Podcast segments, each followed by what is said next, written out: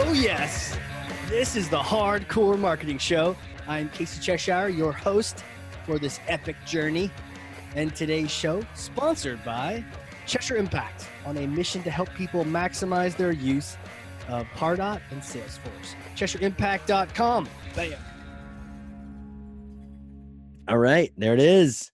Man, this is going to be a good one. I, I'm stoked. I've had to wait for a long time. This this guy's very popular. We've uh, we've had to schedule this one out, and it's finally here.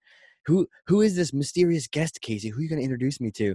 He is a marketing thought leader, uh, specializing in many things, including RevOps, demand gen, and quite honestly, one of my favorite marketing influencers on LinkedIn. He is all over LinkedIn. Um, like 10 times what I am. I'm just, I love following him, commenting on his stuff. Uh, he's commenting all, he's very engaged. And so I wanted to have him come on here, learn from him as well, and we can all learn together. Former D1 football player, we will talk about that. Four times Salesforce certified, senior manager marketing operations at ServiceTitan, Daniel Murray. How you doing? Good. How you doing? Good, man. Did I get it all right? Is all that still accurate? You haven't had any certs since we've last talked, have you? No, no, actually, just my only certs is just from continue learning. Um, so yeah, those are my only certs these days. Yeah, right. Just the the cert of hard knocks. exactly. just, just, executing. Um, well, hey, this is our, our marketing leadership series, talking about LinkedIn, talking about uh, metrics and reporting. So I want to pass you this thing. It's heavy for me, but knowing you play D1, you'll be fine. Ugh, okay, here we go. Here's here's the hammer. You got it, Thor's hammer. All right, sick. Take Thor's hammer. Smash for me some kind of marketing myth, bogus strategy, misconception. Just set the record straight once and for all. I totally believe that we need to stop having MQLs as a KPI and start marketers need to start measuring themselves on revenue and qualified pipeline. I think too many people are using that as a, a cop out metric. And I think that revenue and qualified pipeline is the metric to measure marketing off of. Qualified pipe and and revenue. Tell me about the qualified pipe side. I think that it shows that you're delivering them quality buyers. Um, when it's an MQL, it's just someone that you marketing defines as someone that is a good um, lead, and SQO is SQO sales qualified op is something that is defined by sales as a a qualified buyer. Like they think they could sell to this person. So when you start getting into qualified pipeline, you start working all the way from the top down on how could I have my message deliver better for qualified pipeline?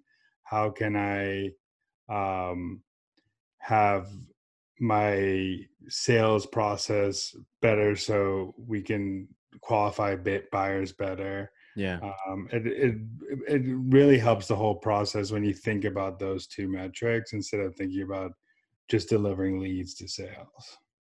You know it's a it's a tough decision to make because I, I know sqls are usually a lot less than mqls you know? You may send over 100 mqls you're not getting 100 SQLs out of that. Yeah, that and, and and to be clear, that's when sales is saying yes, there's an opportunity here, and they're creating an opportunity. Is that what we're talking about?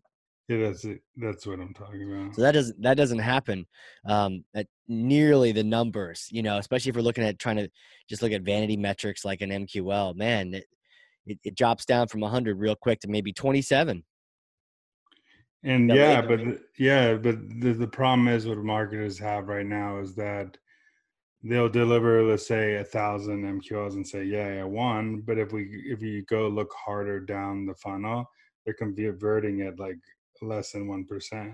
Yeah. um, so you've one creating a bad relationship with sales um, which is not ever good when you're trying to have that a good revenue organization. Uh, two um, you're nothing's closing so you're not really doing your job like your job is to bring in buyers um, and three is just people will start overstaffing, overdoing this because you're delivering these leads, but they're not going anywhere. So I I rather someone have deliver sales a hundred qualified people Yeah. um, that they could sell. They could spend time on closing those people, and they close at like a forty percent rate, and then you have like a good um, solid pipeline as as well as I think what happens also is when you get into that mentality is you have to educate more top of funnel. So you have to deliver content, you have to get to the buyers ready. You actually start investing in content, you start investing in things to get your buyer to the position where they are ready to buy because most buyers aren't ready to buy when they come to your site the first time. Yeah. Um, yeah. and then so when you start thinking like okay yeah i have to um, get my buyers ready then marketing can start investing in stuff that is one brand brand related obviously Mhm. and then two like better ways to get qualified buyers to the door Right. You know, I I was doing some math as you're talking because I love to bring it up. Like, okay, situation one, you've got a thousand thousand MQLs, and they only convert to an SQL like one percent. They only one percent of those thousand are valid, are like opportunities, turn into opportunities. And did the math, that's ten. And if my math is wrong, then oh well. Mhm. But uh, and then I did a hundred instead of doing a thousand, do a hundred, and you do the forty percent you're talking about. That's forty. It's more. It's like way more. And I only had to get a hundred in, and they were much more highly qualified. And then we didn't have to. And and then in the first situation, they had to sort through nine hundred and ninety shitty leads to get to the 10 opportunities but in the second situation they only had to sort through 60 that maybe weren't ready yet so i can see how you're saying like the teams would they'd have to staff up a whole army to deal with your 990 leads that are terrible like the mql game is just no but it's also it's way easier to convert people like people into but like you could see an ad that they're Mhm. not even ready they'll convert Yep. they some people like say that they don't deliver the ad and then my worst is when um companies deliver unready content leads or content downloads or stuff to people. It just pains me because those people are not ready at all to buy and you're saying sell these people and one you're ruining like the reputation of like you're trying to educate and provide value to them until they're ready and Yeah. two like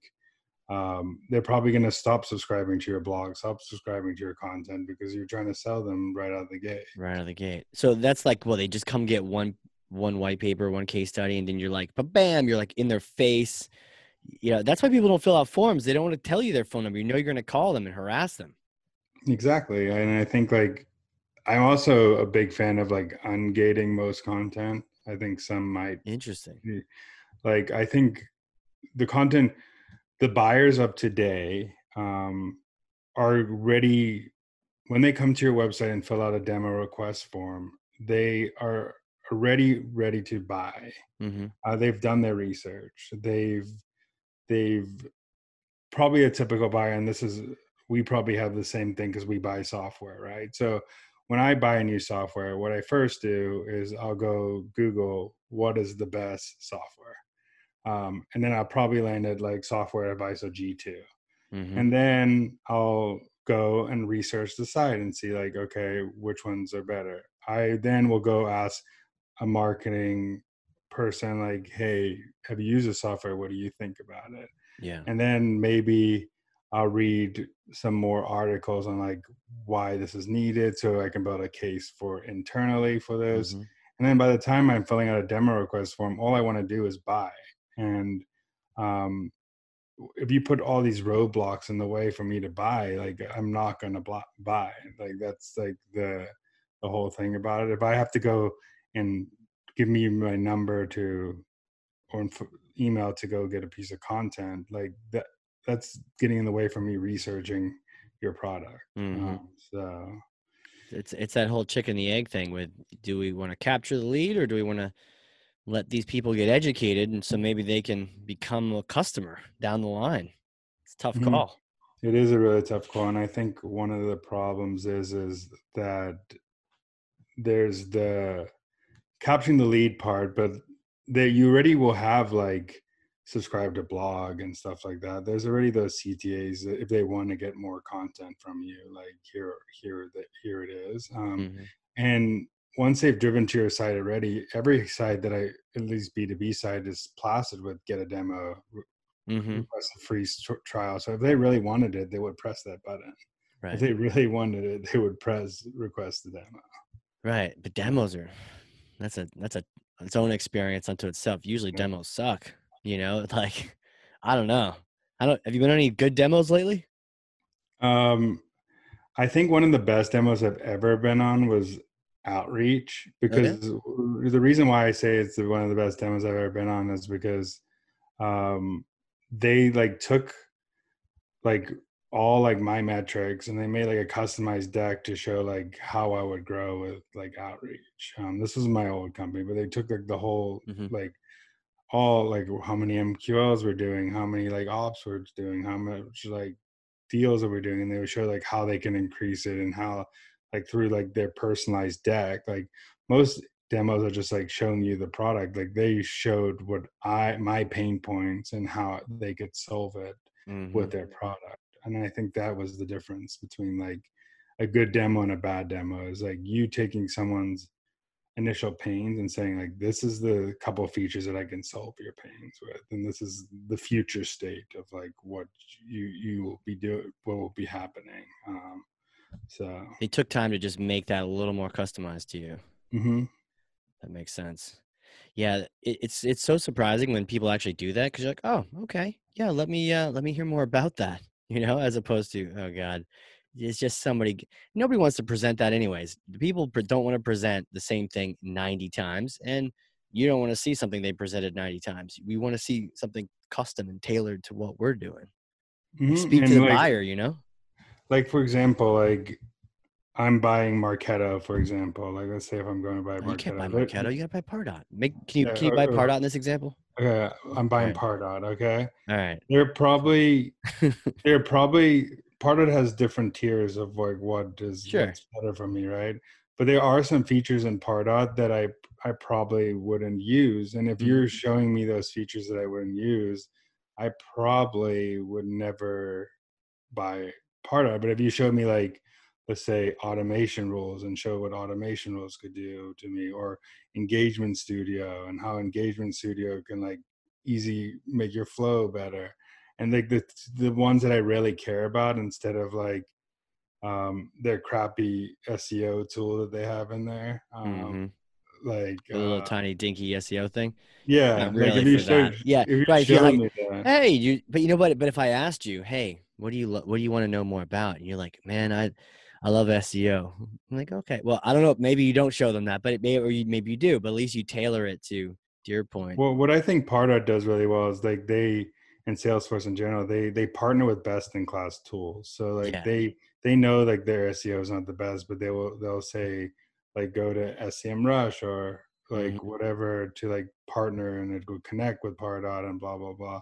Um, but like other tools like HubSpot would say like, oh, we have our best like top of funnel tools. Like those are the differences between like those platforms. But at the end of the day, like what I'm saying is like, show me how you can make my day as a marketer better. Like you could show me those features like in future state, like when I will be using them, but hone down on the features that I'm going to be using like the most um, to solve yeah.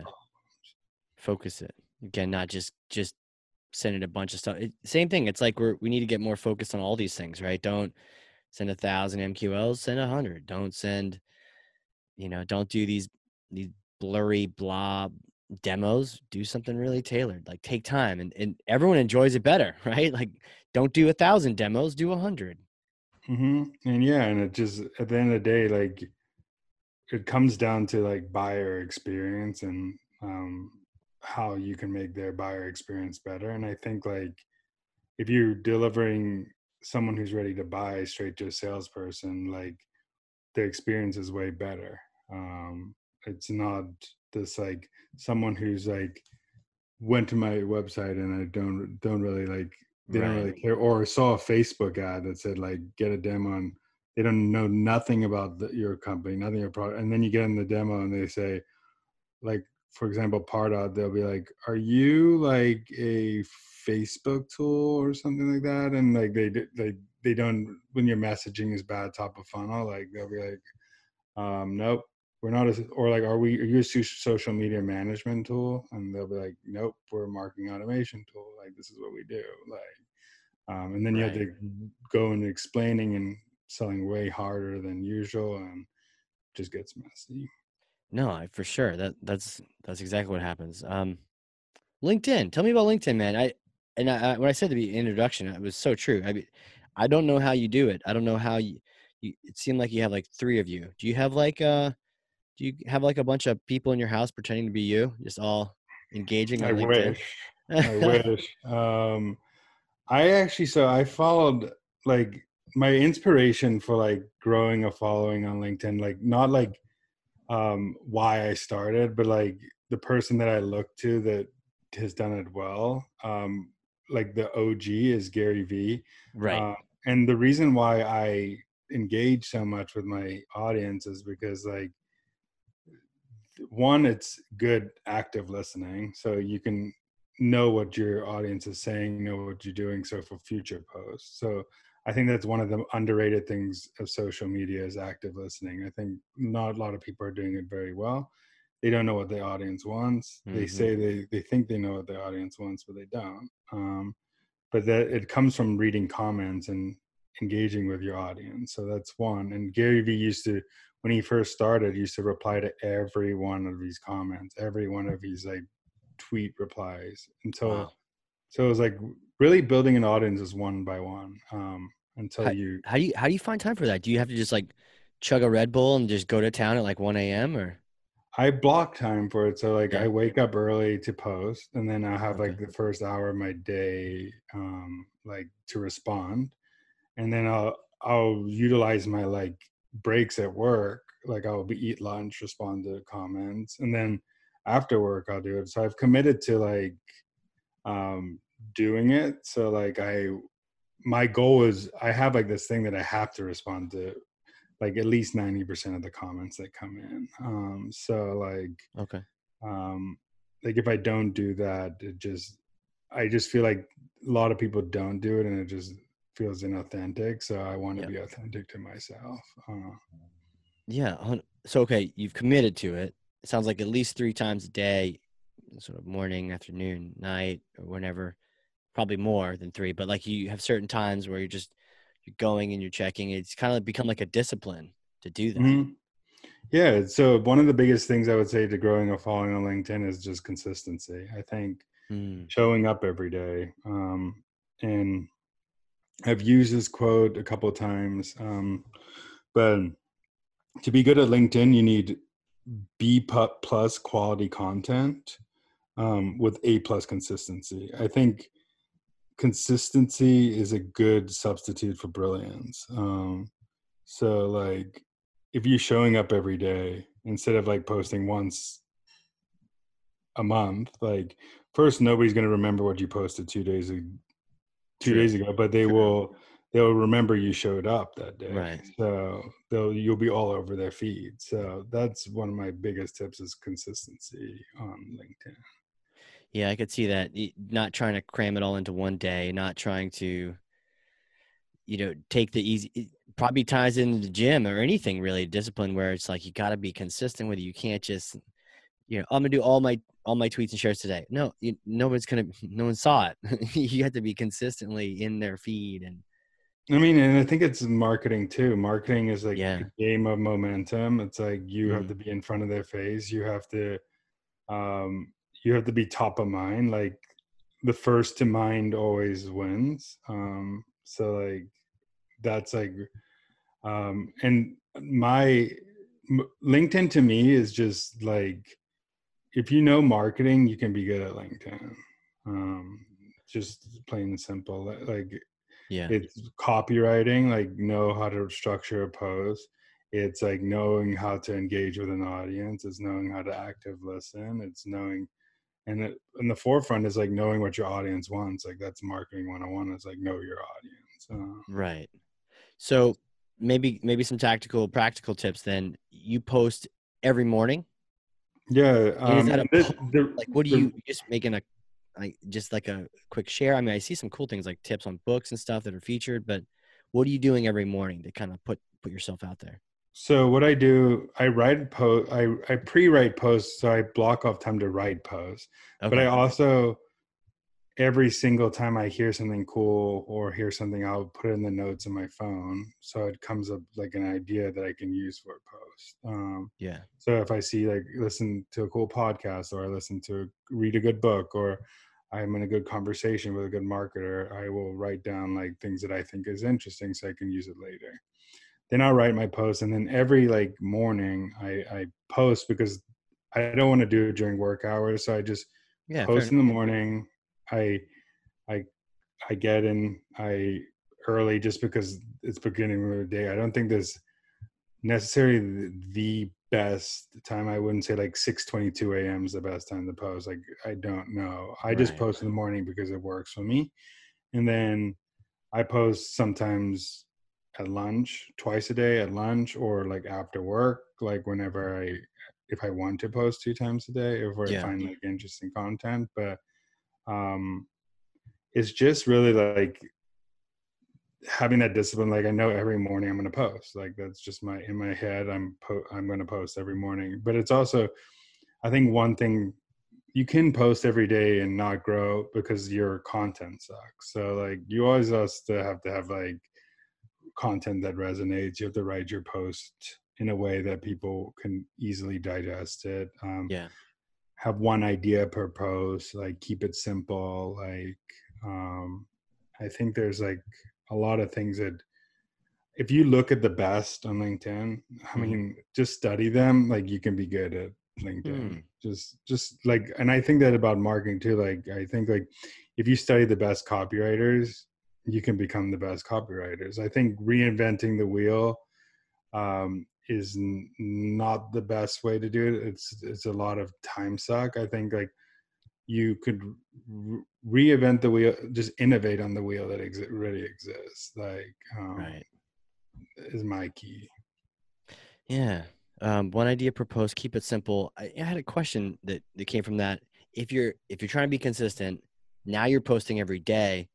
Sounds like you've got this like list in your mind of like things that resonate with you because I think wouldn't the temptation be to just start writing worse stuff, like just kind of shoveling bullshit if you're trying to feed a machine. I feel like a lot of marketers fall into that trap. Is like, okay, I'm gonna blog every day, then the blog posts decline. They're not as good. But in this case, like a post on LinkedIn, how do you keep it real? I mean, people are always commenting. They love. I mean, I love your things. You had a thing on people to follow. You had you, one one post you had was like, yeah, Harvard, good call, charging full price weirdos. Like you can't do that virtually. It doesn't make any sense.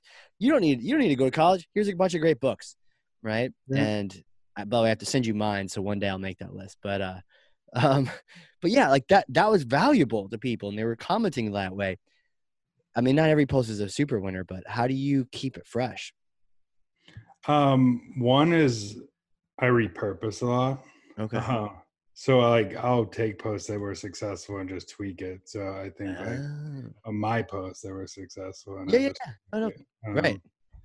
um, um So that two- book, like a book thing, may have been different way. Because you're right. It's is it kind of like Twitter where it's gone after a day? You no one's gonna Well, read again. I said it earlier, like like I think a lot of people have ego that people remember what they posted a week ago, Um, yeah. But they don't. So like I repost them, and also your while your audience grows, there's a lot of people who didn't see those prior posts. So um, one is repurposing. I think is like a key to like like not burning yourself out and writing content. Yeah. Um, two is the note thing that I say, or a swipe file or something that you keep in your phone. Like you think it's a cool idea. Um, so like you could post about that and probably other people will think it's cool too. Um, if you're in that. And second, I mean, thirdly, I would say it's active listening. Like if someone, someone will comment on my post like, Hey, what are some cool podcasts? And if I see that like four or five times, I'll write a post about it because I know some there people are interested in that topic. Or um, if I see like a common trend on LinkedIn, like copywriting, I'll start posting about more of like copywriting stuff, like to like because the audience is wanting that. Like mm-hmm. they, or if I see gaps that people are not posting about, I'll post about those gaps to fill them, to fill that void. Um, I love it, man. This it's good stuff. Uh, I I had never really thought about that, but it's so true that the little little egos in the back of our heads going, people will remember everything you said. Like you, you know, no. It's also won't. like advertisers, right? So like you have an ad that was successful a year ago, and yeah. like people won't reuse the ad when it worked prior. So like, why not just why like, not you repurpose it like because it was working i mean there is a point where it gets ad fatigue but then right. you can always revamp that campaign and do it again i think like a lot of the time is people are always trying to reinvent the wheel instead of like just reusing repurposing remixing stuff like you can even remix like other people's popular posts mm-hmm. um like and come up with your own twist to it so sure. like um so it's like famous artists do this all the time and that's why they're like successful like artists out there like they they will remix songs and they put it on their stuff they're like on their album like and they'll just like shout out the person who came up with the original idea they will like say like okay yeah. this is the song here's my re- here's like my remix to the song and it's the same as content it's like you can remix content and make it your own but the one advice I have is just don't plagiarize it. Yeah. Just innovate on it. Yeah. Yeah. Put mm. put your your spin on it, your flavor on it. That oh man, that is it's such a good point about ads not being reused, but the good ones are. When you mentioned that, I was thinking of like the the Old Spice guy riding a horse. Mm-hmm. I don't know. I remember the old like when. Yeah, I remember. It was like it was awesome. Bring that guy back. What's he doing? And I also think in like marketing automation too, right? I, I think that what market like some marketing automation people want to like come up with this like cool new process mm. when you can mm. really like funnel hack the best and like save so much time. Like there are so many people who have nailed down their like sales funnel that if you go and like look at their sales funnel and look at their landing page, their form, their like their thank you email, their um, their follow up. Like you can use that same format as your own, and you've saved so much time that you would have spent like building and testing and seeing if it works. Um, yeah, so. yeah. Coca Cola did that, right? They used to every year they have the horses playing football or the you know, the Clydes. Uh, that's Budweiser, but no, no, they did like horses playing. I don't know. They're one of those beverages kept bringing that stuff back, and I was like, yeah, it's Christmas season. Okay, in come the Clydesdales, in come the horses playing football, and all that. Mm-hmm. Yeah, it's just reusing and remixing yeah. existing content. I think like I think that's like a underrated skill that a lot of people do. Like for example, this podcast right now, you could probably chop it up, make a blog post, yeah, make a LinkedIn post, make a um, make a um, actually tens of ten LinkedIn posts out of it. Um, sure, you can make like a an Instagram post. You can make a bunch of things out of a YouTube video. Like, yeah. Yeah. yeah. I mean, all especially we we don't talk about just one topic here. We talk about like a bunch of different things. So each thing can be another subgroup of a whole bunch of clips and posts and articles and tweets. And mm-hmm. Yeah. It's also learning the platform. I think one is like one is like learning how to remix content, but also like next is like learning how to distribute it on those type of platforms and yeah. what works best on those type of platforms um because great marketing doesn't feel like marketing so like you have to fit into a feed like you have to feel like it's native you have to feel like it's like something that someone is like stumbling upon every single day and that's why so many people say you have to entertain with your posts you have to provide value you have to like add some humor because like you're you're taking someone's attention so you they're you're trying to earn their attention so like um don't blow it by doing something that's boring and not perfect to a feed and not something that feels like th- that they want to consume it. Like you're otherwise you're just hijacking and wasting time of right. your audience. Man, I was looking for a short video clip to quote you on to drop on LinkedIn, that's probably it, man. so meta. um, great marketing doesn't feel like marketing. You know, it it doesn't feel like a distraction. It fits it fits the type of platform it's in. That's awesome. That is really cool. My question for you now is like, why? Why? And it sounds like you're doing it out of work hours, so it's not like you're necessarily prop, propping up your own company, though they you'll probably raise them up just from the sheer fact that you're a you're a giant. So why why do it? You're spending a lot of time doing all this LinkedIn. Like what what's in it in it for you?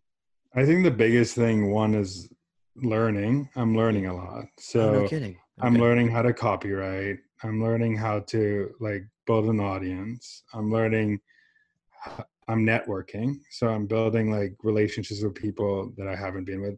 And I, I think one of the coolest thing that I think that has come out of this is like I've met people that I would have probably never talked to if I never posted on LinkedIn once. Like you mm. probably I would never have met. Sure. Yeah. I, yeah.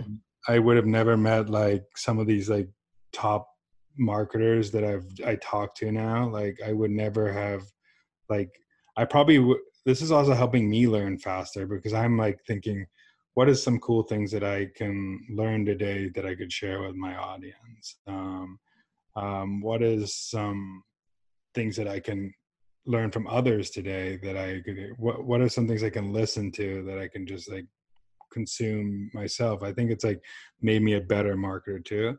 It's also boosted up my personal brand. I think one thing that people, I think everybody should build a personal brand. I think like it I think it's the new resume, a personal brand. Um I think like especially when you get further in your career, like your personal brand becomes like your your resume. It's like people are gonna say work with this person. People are gonna see your LinkedIn and say like, oh, he knows his like shit, right? Yeah. So um that's what I that's like the kind of what I got from it. But when I first started, it was just to like learn because I heard that like organic reach on LinkedIn is huge. So I just wanted to learn the platform.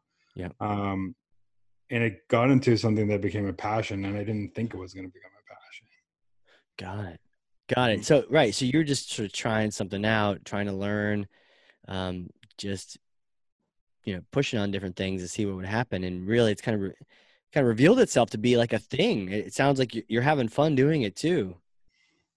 I'm definitely having fun doing it. I, I, I have like a fascination with like social media and building mm-hmm. audiences and um like I've been following like top influencers and seeing how they do it. I think it's like a really cool thing in my book. So I mean, I just have fun doing it and I think I, I have fun like learning from others and helping other people like grow as marketers i think um it's the best way to like i think the best way to grow is just give all the all your knowledge away for free and ask for nothing in return and that's what i'm doing right now i'm giving every way that i know and what i everything i learn and saying here like take it and use it um, for yourselves right it's very it's very giving it's not you're not I mean, you don't. Do you have like a course or anything? I mean, it's not like you can really. Are you selling anything that you have, right? Just, no, I mean. I'm starting to grow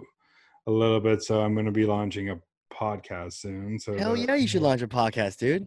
Hell yeah, yeah. So I'm launching a podcast soon. It's in the it's in the works. I've already recorded a couple episodes, so that'll be launching soon. I don't have a date, but it is launching soon. Are you? Uh, um, is it like just you talking? Is it you talking? No, it's with a co-host too. It's with one of my friends I work with um, at my one of my old companies. Um, we're gonna launch like a marketing podcast and just bring yeah. marketers. It's gonna just be like a no BS conversation with like right. top marketers. I think more people should do that, man. It, I love consuming content that way. You know, out running or mowing the lawn or whatever. You know, going for a walk in between meetings just great to put on some some people talking. I love the dialogue too, so that's cool. You're you're uh, connecting up with a, a, friend, and you're both sort of jiving off each other like that. That's the best way to do it for sure. Yeah, and I have some guests that are coming on that are pretty cool. Like I've recorded like three guests that are pretty awesome. I'm not going to name them yet, but You're not gonna you're not gonna name drop some names so people get. Can, do you have a URL for it yet? um, it's it's live. But I I don't recommend anybody go. This episode zero is live, but I just la- I pre-launched it so I can launch all four epi- like Okay. five episodes before. So this may come out like two weeks from now. So do you think two weeks from now stuff will be up and out and Exactly. It probably will be up in the next two weeks to a month. That'll be all those episodes. all right. So like what's the uh, URL? Do you want to just throw it out there real quick so we can get people Yeah, well, the the podcast is called the Marketing Millennials. Um, Oh nice. Yeah, um, and it's on Spotify and iTunes and all the major platforms right now. It's just like the the first episode zero is just me and my co-host Emily Ferguson just talking. Um, but this is the you, first. you have I like a URL people can go to or so they just sh- search for marketing the marketing on the marketing millennials yeah. I don't have a url of it yet. I mean it's on spotify and um what are you hosting it on? anchor. Anchor? Nice. hmm yeah so i've i just we just i just like started a, a couple weeks ago and i've just been recording. My plan is like kind of the russell brunson plan of how to launch a podcast is like you launch episode zero and don't tell anybody and then drop like four or five episodes so people could binge it um, so that's my goal so i want people to go on the podcast and say like here's a topic about copywriting here's a topic about content here's a topic about Yeah. podcasting here's a topic about like this type of marketing and then they can binge whatever they want to binge um, instead of like hating the first episode and being like uh, i don't want to listen anymore Right. Right. but the first first episode is pretty dope so um um we'll we'll i i think What's the what's the first episode about? What are you, what are you guys chatting about? well the episode zero is just me and um, my co is just explaining our backgrounds and how we got into marketing and like our thoughts on marketing a little bit and then how we're gonna have some guests coming on um, nice. Kind of like sets the stage for everything to come. yeah it's just the episode uh, like a pre-launch episode basically of like just what you're gonna get in from this podcast um pretty much Sick. Sick. Well, I will I will you know stay tuned to that. If you get a URL before um or we could even if you send me the Spotify URL or whatnot, we can put that in the show notes for this show so people listening now, they can just go to the notes and just click right through. Yeah, I can. I could definitely send all like the the shop, the Spotify, the um, iTunes, and all those. Like, I'm also building a website for it right now. Yeah. uh, Perfect. so, Perfect. yeah, it's it's in the works. Sweet. Sweet, man. It all starts with episode zero. You know, I, Mhm. I kind of like you with the LinkedIn. You'll probably love the podcasting too. Uh, I just found that podcasting was was just like my jam. I the, I started out doing it just because I was like, man, I got to write a bunch of content. I don't really want to write a bunch of content. And I, and honestly, I was in like the old method too. I would be writing like epic, you know, articles on LinkedIn, you know, and it was just like all this work and wasn't really, I was like, oh man, what am maybe I should just talk, do a podcast. And then I realized I loved it because like you, I learn on these things. This is my this is my school. You know, this is my Mhm. research. This is my fifty thousand dollar Harvard education right here. Is just talking to really smart people. You know. But also, it's cool because like the key, and I think like uh, going back to Gary Vee again. Um, Yeah. He's saying like when you're creating content, create content of what like you're good at doing, right? So yeah. like like he's really good at talking in videos. Like he hates writing. Like, he- yeah. I believe it. and he has a ghostwriter doing it for him. Will he'll talk and the ghostwriter will write an article for him. So, um, like stick to like your lane of like what's your what you're That's good at. If you're good at all three, go ahead. That's why I people always ask me like, why don't you post videos and audio on LinkedIn? And I honestly say like, I like the writing part better. Like, I don't want to be on video yet. Like, I don't want to do audio yet, but I guess I'm doing audio now with the the podcast. Um, but I just feel like felt like at the beginning I was better at writing than I was at talking. I think I've got better at talking by just doing more like interviews and um, podcasts. But um, I really just think that you you you find you you found like your first avenue is better to be podcasting, which I think that's an awesome way to do it. It's just like create content and what you're good at first, and then you can right expand. Okay. Yeah. Huh. It's wise words, man. Wise words. Where do you think this is all going? You know, we got COVID, we got all sorts of craziness happening. We're all getting virtual, if not already.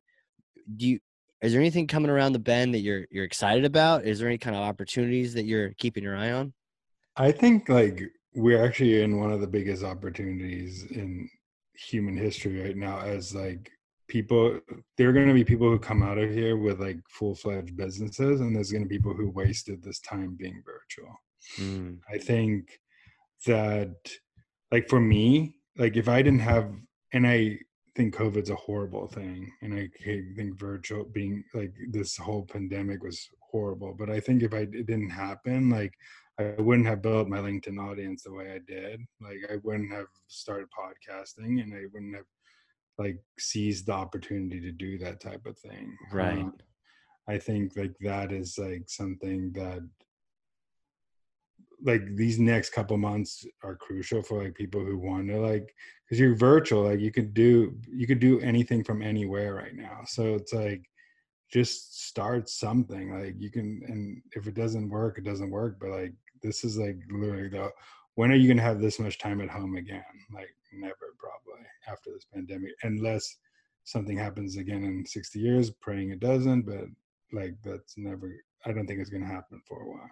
Yeah yeah, I could see that being the case. Um, you gotta just uh, kind of roll with it and stay nimble. You know, it, it's definitely a virtual world now.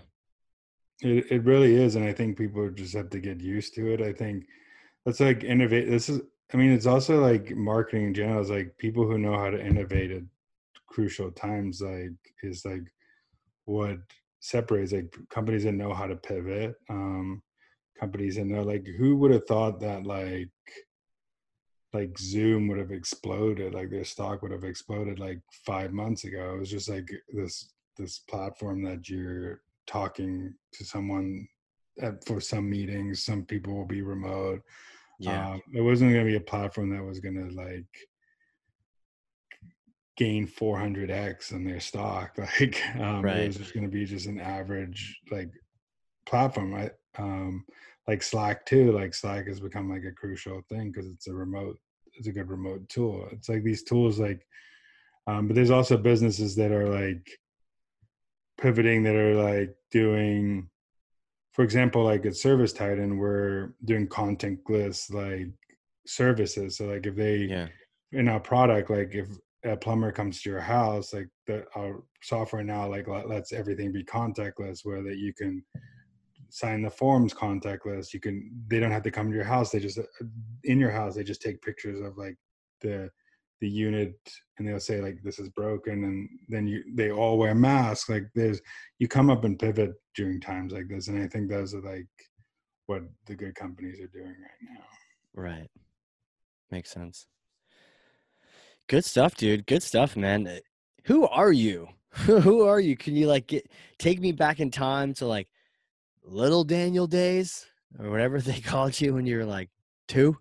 You know, yeah. So who are you? I, I so I was born in Johannesburg, South Africa. No way. Yeah. Um, so I was born in South Africa um, with my and my mom immigrated us here when I was seven years old um, to San Diego, California.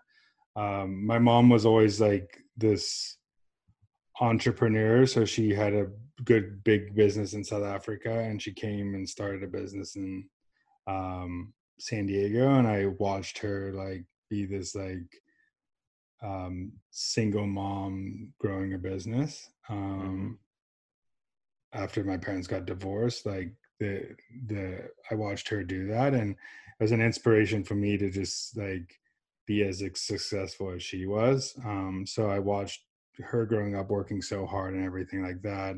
Um, and I, while I was doing that, I was playing sports. So sports has always been my like was my thing that I was like really good at growing up. Like I wasn't really I was average at school. Like I was Um, I was like middle of the pack at that, but at school is, I mean, f- sports is one thing I could have like separated. So I played every sport growing up, but started like going down to one one to two sports when I hit high school. Like basketball was actually my sport until I like realized that I couldn't play college basketball because I wasn't.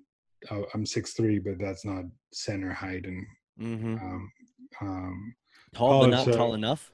yeah, basically. So I was like, oh, I could be like a football player in college. I played. I started my freshman year. Um, never played football, um, and I just remember one of my coaches in high school told me like, "Oh, you can never play D one football," and I was like, "Okay, let me show you. I could play D one football."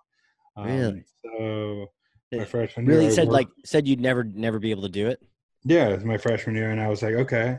So I would go work out twice a day to try to get um like better. Like Mm-hmm. my sophomore year, I got a little better. My junior year, I got a, a lot better, and then my senior, year, I just like my junior senior, year, I was just crushing in football, and that's because I put in that extra work. I would go to like workouts at school, and then I would go do workouts by myself. Like after, like I was committed to like that goal of playing um, Division One football, um, and then finally got a scholarship to play Division One football. Really? Um, yeah, um, a couple out of co- high out of high school. Eventually, just chose University in Cincinnati. Um, they were doing well at the time when I was there, um, and football has taught me like so much about like just discipline and hard work and what it takes and like the extra hours because at college football you would work you would wake up at six and lift and then you would go to classes then you would go to football practice and watch film and then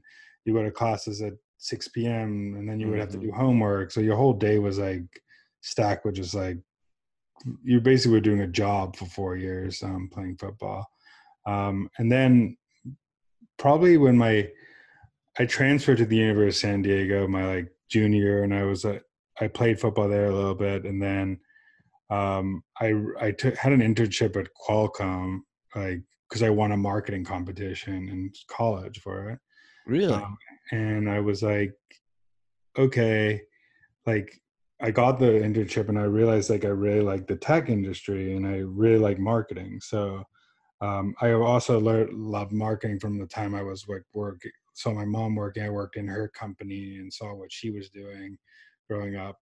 So I was like, okay, I I don't really want. I my passion is actually more in like tech and marketing than it is in sports anymore. So I realized that just sports was just my like grounding. It was not something I wanted to be. So I started out of college. I was looking for my first marketing job. I took any marketing job I could find, and it was Right. actually like, to be like learn Pardot. Um, so I was like a, a, mar- a Pardot consultant at a, like a, a Salesforce partner, um, the Creo Group, and then I did that. Okay, yeah, yeah, I know those Yeah. guys. Yeah, so I did that, and then um, I moved to LA, which was probably the best move because I moved to a startup in LA, and I learned from the CMO there that was just brilliant, like one of the best like marketers I've ever been around. Um, Yep. And my manager was one of the best like marketing automation person I've ever been around. So I learned so much there, and then I pivoted to a couple companies, and now I'm at where I am now. But it just was a bunch of learning, a bunch of my path was definitely like non-linear. Like I didn't think I didn't know I was going to end up here. Like I've always had a fascination with startups because of my mom and like marketing, just because I am inherently more creative than I am just like like Yeah. I would say like like finance is too rigid for me. Like I, I like experimenting. I like like breaking norms where you can't do that in like finance and other like professions. So um, that's where I led today. Um, and now I'm at ServiceTitan and running their marketing operations. So it's pretty cool. Man, it's a it's a whirlwind. It's Mhm. craziness. If, if you were to look back in time, um, what hypothetical for you? Have a time machine. You go back in time and and meet yourself a couple days after graduation. What would you tell yourself? What kind of advice would you give yourself, knowing all the things you've been through and seen and done? I would tell a couple of things. I would say like never stop learning marketing. Like go like go hard um in learning like the best marketers. So go read those books. I would also say create create something. So like create a blog, create a podcast, create um something as a side hustle um, Yeah. to just learn, just create. Um, Okay. I would also third, I would say work on my copywriting. I say I think it's like one of the most hidden skills that you can have. Um, so I would say like just continually work on your cop copywriting. And I would have told myself to build a LinkedIn or audience then, like um, Yeah. back and Start say, now. "Hey, start now. Like um, I I think at that time I was kind of like intimidated by like these big names and like other people who I thought were I still think they're super smart people, but I when once you realize like a lot of people are like the same as you, like they're just human, um, it becomes a lot- a lot less scary when producing stuff. Um, Yeah. those are the kind of things I would say, and also I would say just don't take a job for money just take a job to learn from someone like someone a great marketer like find like a company with the like someone that you can be mentored by um, i think that was like a key to what my growth um, i know there's a lot and packed in there but um, there's a lot of things i would tell myself Well, yeah. So I'll make sure I'll book you off some time on the time machine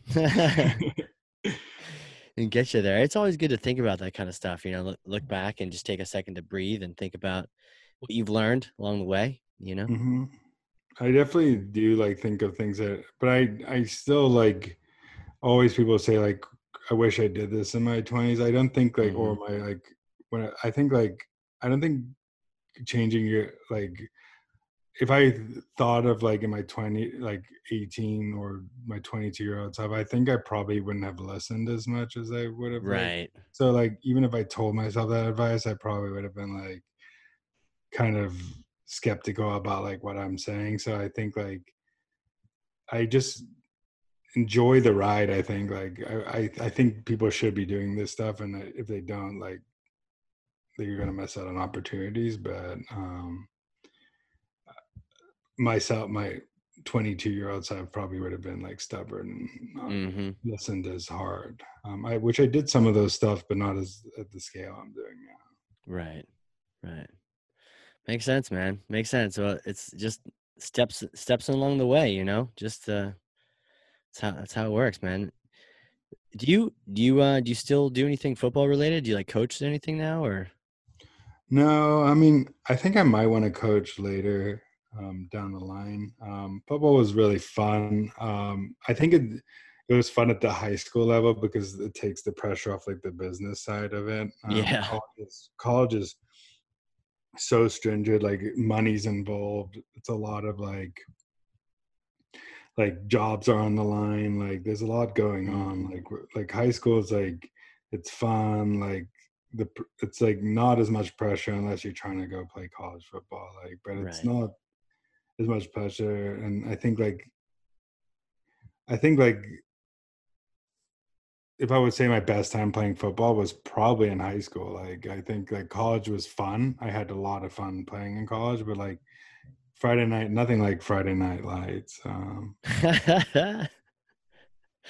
Mhm. yeah, I but I could see it like just the you know the, the higher up you go, just the more intense and it's. But the whole point is you did it because it was fun, you know. And it, mhm. did it ever get to the point where it wasn't fun anymore, and you're just kind of hell yeah it was it Yeah. started being not fun at all that's why i stopped like i think Yeah. like i realized waking up every day like i just did not enjoy doing it um and a football player has to be it's like a special breed of something one you gotta have and just in anything in life you have to have intense passion if you want to keep playing um two it's like you something has to be like you have to get motivation something to hit people all the time like um, it's like you're like when especially as an offensive lineman like me, it's like you got to get angry, like, and you have to find that anger all the time. And some people have that built in them; they can do it Yeah. like more than others. Like, messed up childhood, and they're just like angry. no, a lot of people come from hard backgrounds. yeah, like, no, I'm not even yeah, it's Yeah. not even. Yeah, it's real. Yeah. Yeah. But did you did you find that? I mean, you seem like a pretty chill guy. Did you? I think I, I the way reason I was better at football than some people is because I, I just used outsmarted a lot of people in the football Okay. field. I never, I was fast, like that's why probably I got my like scholarship, and I was pretty strong, but like I definitely like knew like football, like my football IQ like was pretty good. So like I, um, I knew like w- positioning of like defensive linemen. Like I knew like what they were gonna do. Like I studied them to see like what moves they would do in different downs. Like Mm, so like I kind of like went in there like with like my own competitive advantage where like even though I was not stronger than like I knew where they were gonna be. Like I knew how, where how fast I needed to get there. Like uh, like I knew what I just needed to do to like get the play like block that person. So I Mhm. think like it all came down to like like learning um being an expert at like football. And I think like that's why people play longer. Like I think like the best players in football like have the best football IQ. Like it's not this I've seen someone the strongest player mm, or like the fastest player not be the best football player just because they're not they don't understand like football they don't understand taking care of their body they don't understand like mm, um angles and placement and all that good stuff right. Right. You know, um, has that helped your? You play Madden? yeah I play Madden. Does that help you? I haven't played for like a year or so, but it helps me a lot because I I know plays, so I know like right. what down. Like I know, I think like a foot. I think like a football player. So like I know like the first couple, like first down, you're supposed to get a couple yards, and then second down, get another couple yards, and then go for, like be closer to the third down instead of like the or like and then do that a couple of times and do a play action, and then like there's like Oh, interesting. there's things like a lot of people go play Madden and say, okay, I'm gonna run like four verts and like let's go like the, ball to my Yeah. best, the best receiver down the the the way. Um, Right. so, um, Right. Um, you know, I, I was I was playing Madden. My brother's always beating me, so I was like, I need to get an edge. So um, I got this book, uh, "Take Your Eye Off the Ball." It was basically like intro to football for people who never played it. You know, because I was like, oh Mhm. man, I, the people if you played it, you would just know. And like figuring out what covers, what, what's the co- what's the coverage? I don't I don't know. I'm looking at it, I have no idea what it is. It's uh, uh this book was in between because it was like, okay, I know six points, I know one point, I know three points. I'm like a fan, but I also don't need a book on like the extreme side of like all the different plays, whatnot. I need kind of the middle. So it was kind of teaching me some of the stuff in the middle so I could uh, you know, outsmart my opponent when I was playing him. Yeah, you should like. I mean, it's it's really like, especially defensive side of the ball. It's like, um, you got to know like when to stack the box and when to not stack the box. When to like be like man covered versus like like zone. Like know how many people to be in the zone. Like there's like a lot of when to blitz and when to not to blitz. Like there's a lot of things like that go. I feel like you could teach a course and a podcast on these things. I would I would listen. You'd have one listener. Um, I think some people already talk about football, Do they? uh, or they should. Like it's yeah. um, it's definitely it's definitely there's more that goes behind the scenes of a, one football game than people think. Like it's crazy. Like there's a lot of work put in. It's like it's nine months of work for like twelve to sixteen games. So Yeah. like, uh, Do you watch the Hard Knock show? Have you seen that? Yeah, I love that show. You know, I love it too. It's like literally my favorite TV show other than Cops. but um but yeah, it's something but like it was eye opening to even see like preseason games, which normally I'm like, this is stupid. Like, who cares? We're always gonna lose because we're just trying to trying out people. But to realize the preseason games for the guys that don't have a spot on the roster yet, it is their maybe four plays or one play to prove themselves or not or fail. And and they've got like kids at home and they've got families and it's and they're all they're all there's like a what hundred and something and they got to boil it down to fifty three or something. You know, it's like yeah, they Man. they used to always say in football, you're only as good as your last play. yeah, So if you do bad your last play, you can get cut. So um, right. like what's cool about football, I think, is like it's your crazy. your resume is on film. Like you, they Yeah. every play is on film. So like you ha- you have to, and that's where it comes down to the same thing as content, right? It's consistency, right?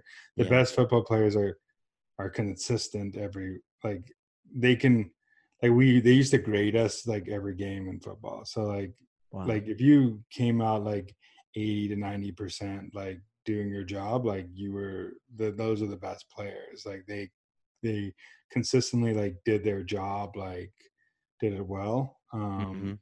and they showed up every day and did that and i think people it builds trust it builds like um it builds like this like you can rely on that person next to you because you know they're going to do their job um yeah. and I think that separates like good players versus great players is like consistency. Like you know, like Tom Brady's going to come out and like consistently perform, where Right. um, you don't know like um, I don't let's like name a crappy quarterback out there. Um, this I don't know. We want to name. I've been a Patriot so long. I don't. I don't know what to say to that, but. um, there's a, a bunch of different quarterbacks that will come out and like Jameis Winston, for example, Okay. like will come out and like one day game he will have his bet like the best game of his life. The next day he will like fail. Like and right. I it's feel like so many interceptions. You're like, what? What just happened? Yeah. yeah. So like the the consistent players like come out every day and perform, and that's why they get paid. That's why they do what they do, and I think it it translate well in like work life too. Like if you consistently show up and do your job and like do it well like people start trusting in you like content too consistently show up write good content Mhm. do it every day like you'll like gain trust you'll build an audience you'll like so all boils down to being consistent Right. consistently good um, Consistently good. you don't have to be consistently perfect you just have to be consistently good Yeah. Ties it all back into the, the beginning. You just LinkedIn, marketing, all that, just consistently good. Yeah. Mhm. Right on, man. Where can people connect with you? They want to reach out. They want to become another follower like myself of you on LinkedIn. um One Daniel of your Murray- 13,000 followers. Daniel Murray on LinkedIn is probably where I'm the most active. Um, and then I have a Twitter. I just kind of started posting on Twitter. I, I wasn't a big Twitter fan, but now I'm becoming a little bit of a Twitter fan, but Mhm. don't really have a big following. But Dmurr68 there. Uh, so D M U R R 68. And then my podcast is going to be launching soon. So I hope you guys check that out. Um, the Marketing Millennials. Um, yeah. is gonna be fun. Yeah, we'll definitely do that. We'll link to it from the show notes and all that stuff, man. Well, dude, this has been fun. You have to keep keep me in the loop. I'll, I'll I'll check out the show and let's stay in touch. And I'll I'll be you know watching your stuff and commenting and look forward to learning from you some more on LinkedIn. You as well. Right on, right on. So for those people listening, if you learned something, and I know you did, because I literally have two pages of notes over here, or one page, front and back. There it is. Then uh, share this with someone. Be a thought leader. LinkedIn's the place. Daniel's the guy. What you do, but you don't just post it, but share what you learned, your takeaways, and then tag him, tag me. We'll have a conversation. That's how you do it. Learn from this guy. Follow him on LinkedIn. And uh, yeah, man. Hey, thanks again, Daniel. Appreciate it, dude. You're you're the man. And uh, thanks again. Thank you. All right, those people listening. This has been the Hard Corps Marketing Show. We will catch you all next time.